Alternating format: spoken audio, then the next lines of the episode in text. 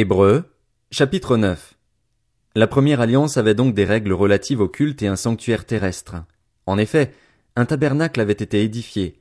La première partie de cette tente, appelée le lieu saint, abritait le chandelier, la table et les pains consacrés. Derrière le second voile se trouvait la partie du tabernacle appelée le lieu très saint. Elle abritait l'encensoir en or pour les parfums ainsi que l'arche de l'alliance, entièrement recouverte d'or.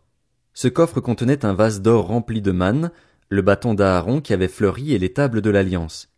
Au-dessus de l'arche se trouvaient les glorieux chérubins qui couvraient le propitiatoire de leur ombre. Ce n'est pas le moment de parler en détail là-dessus.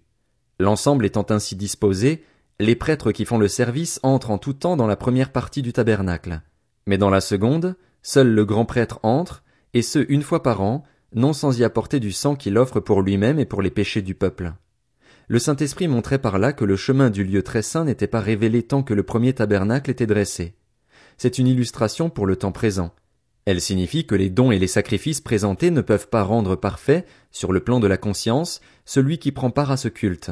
Avec les aliments, les boissons, les diverses ablutions et les règles relatives au corps, c'étaient des prescriptions imposées seulement jusqu'à une époque de réforme. Quant à Christ, il est venu comme grand prêtre des biens à venir. Il a traversé le tabernacle plus grand et plus parfait qui n'est pas construit par la main de l'homme, c'est-à-dire qui n'appartient pas à cette création, et il est entré une fois pour toutes dans le lieu très saint, non pas avec le sang de bouc et de jeunes taureaux, mais avec son propre sang. Il nous a ainsi obtenu un rachat éternel. En effet, le sang des boucs et des taureaux ainsi que la cendre d'une vache, dont on asperge ceux qui sont souillés, les rendent saints en leur procurant une pureté rituelle. Si tel est le cas, le sang de Christ, qui s'est offert lui-même à Dieu par l'Esprit éternel comme une victime sans défaut, purifiera d'autant plus votre conscience des œuvres mortes afin que vous serviez le Dieu vivant. Voici pourquoi il est le médiateur d'une alliance nouvelle. Sa mort est intervenue pour le rachat des transgressions commises sous la première alliance afin que ceux qui ont été appelés reçoivent l'héritage éternel promis. En effet, là où il y a un testament, il est nécessaire que la mort du testateur soit constatée. Un testament n'entre en vigueur qu'en cas de décès, puisqu'il n'a aucun effet tant que le testateur vit. C'est pourquoi même la première alliance a été inaugurée avec du sang. Après avoir prononcé devant le peuple entier tous les commandements conformément à la loi, Moïse a pris le sang des jeunes taureaux et des boucs ainsi que de l'eau, de la laine écarlate et de l'hysope, et il a aspergé le livre lui-même et tout le peuple en disant, Voici le sang de l'alliance que Dieu a prescrite pour vous. Il a aussi aspergé avec le sang le tabernacle et tous les ustensiles du culte. Or, d'après la loi, presque tout est purifié avec du sang, et, s'il n'y a pas de sang versé, il n'y a pas de pardon. S'il était nécessaire de purifier de cette manière ce qui n'était que l'image des réalités célestes, il fallait que les réalités célestes elles-mêmes soient purifiées par des sacrifices meilleurs encore que ceux-là. En effet, Christ n'est pas entré dans un sanctuaire fait par la main de l'homme, dans une simple copie du véritable, mais il est entré dans le ciel même afin de se présenter maintenant pour nous devant Dieu. Et ce n'est pas pour s'offrir lui-même plusieurs fois qu'il y est entré, comme le grand prêtre qui entre chaque année dans le sanctuaire pour offrir un autre sang que le sien. Si tel avait été le cas, il aurait dû souffrir plusieurs fois depuis la création du monde. Mais maintenant, à la fin des temps, il s'est révélé une seule fois pour abolir le péché par son sacrifice. Il est réservé aux êtres humains de mourir une seule fois, après quoi vient le jugement. De même, Christ s'est offert une seule fois pour porter les péchés de beaucoup d'hommes, puis il apparaîtra une seconde fois, sans rapport avec le péché, à ceux qui l'attendent pour leur salut. Hébreux, chapitre 10. La loi, en effet, possède du nombre des biens à venir et non l'exacte représentation de la réalité. Elle ne peut jamais, par l'offrande annuelle et toujours répétée des mêmes sacrifices, conduire à la perfection ceux qui y participent. Sinon, n'aurait-on pas cessé de les offrir? Ceux qui rendent ce culte, purifiés une fois pour toutes, n'auraient en effet plus du tout conscience de leurs péchés. Mais en réalité, le souvenir des péchés est rappelé chaque année par ces sacrifices, car il est impossible que le sang de taureau et de bouc enlève les péchés. C'est pourquoi, en entrant dans le monde, Christ dit, Tu n'as voulu ni sacrifice ni offrande, mais tu m'as formé un corps. Tu n'as accepté ni holocauste ni sacrifice pour le péché, alors j'ai dit, Me voici, je viens, dans le rouleau du livre il est écrit à mon sujet, pour faire, ô Dieu, ta volonté.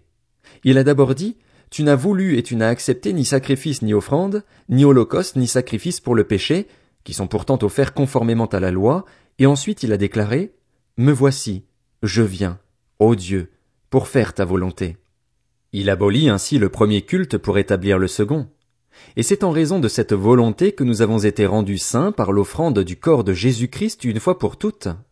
Tout prêtre se tient chaque jour debout pour faire le service et offrir fréquemment les mêmes sacrifices qui ne peuvent jamais enlever les péchés, tandis que Christ, après avoir offert un seul sacrifice pour les péchés, s'est assis pour toujours à la droite de Dieu.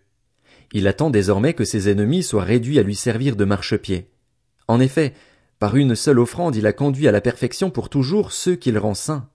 C'est ce que le Saint-Esprit nous atteste aussi, car après avoir dit, Voici l'alliance que je ferai avec eux après ces jours-là, dit le Seigneur, je mettrai mes lois dans leur cœur et je les écrirai dans leur esprit, il ajoute, je ne me souviendrai plus de leurs péchés ni de leurs fautes.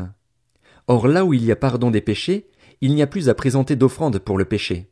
Ainsi, frères et sœurs, nous avons par le sang de Jésus l'assurance d'un libre accès au sanctuaire. Cette route nouvelle et vivante, il l'a inaugurée pour nous au travers du voile, c'est-à-dire de son propre corps. De plus, nous avons un souverain prêtre établi sur la maison de Dieu. Approchons-nous donc avec un cœur sincère, une foi inébranlable, le cœur purifié d'une mauvaise conscience et le corps lavé d'une eau pure.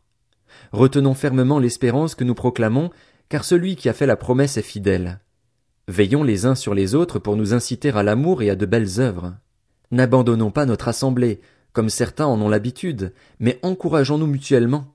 Faites cela d'autant plus que vous voyez s'approcher le jour. En effet, si nous péchons volontairement après avoir reçu la connaissance de la vérité, il ne reste plus de sacrifice pour les péchés, mais une terrible attente du jugement et l'ardeur du feu qui dévorera les adversaires de Dieu. Celui qui a violé la loi de Moïse est mis à mort sans pitié, sur la déposition de deux ou de trois témoins. Quelle peine bien plus sévère méritera-t-il donc, à votre avis, celui qui aura foulé aux pieds le Fils de Dieu, qui aura jugé sans valeur le sang de l'alliance grâce auquel il a été déclaré saint et aura insulté l'esprit de la grâce?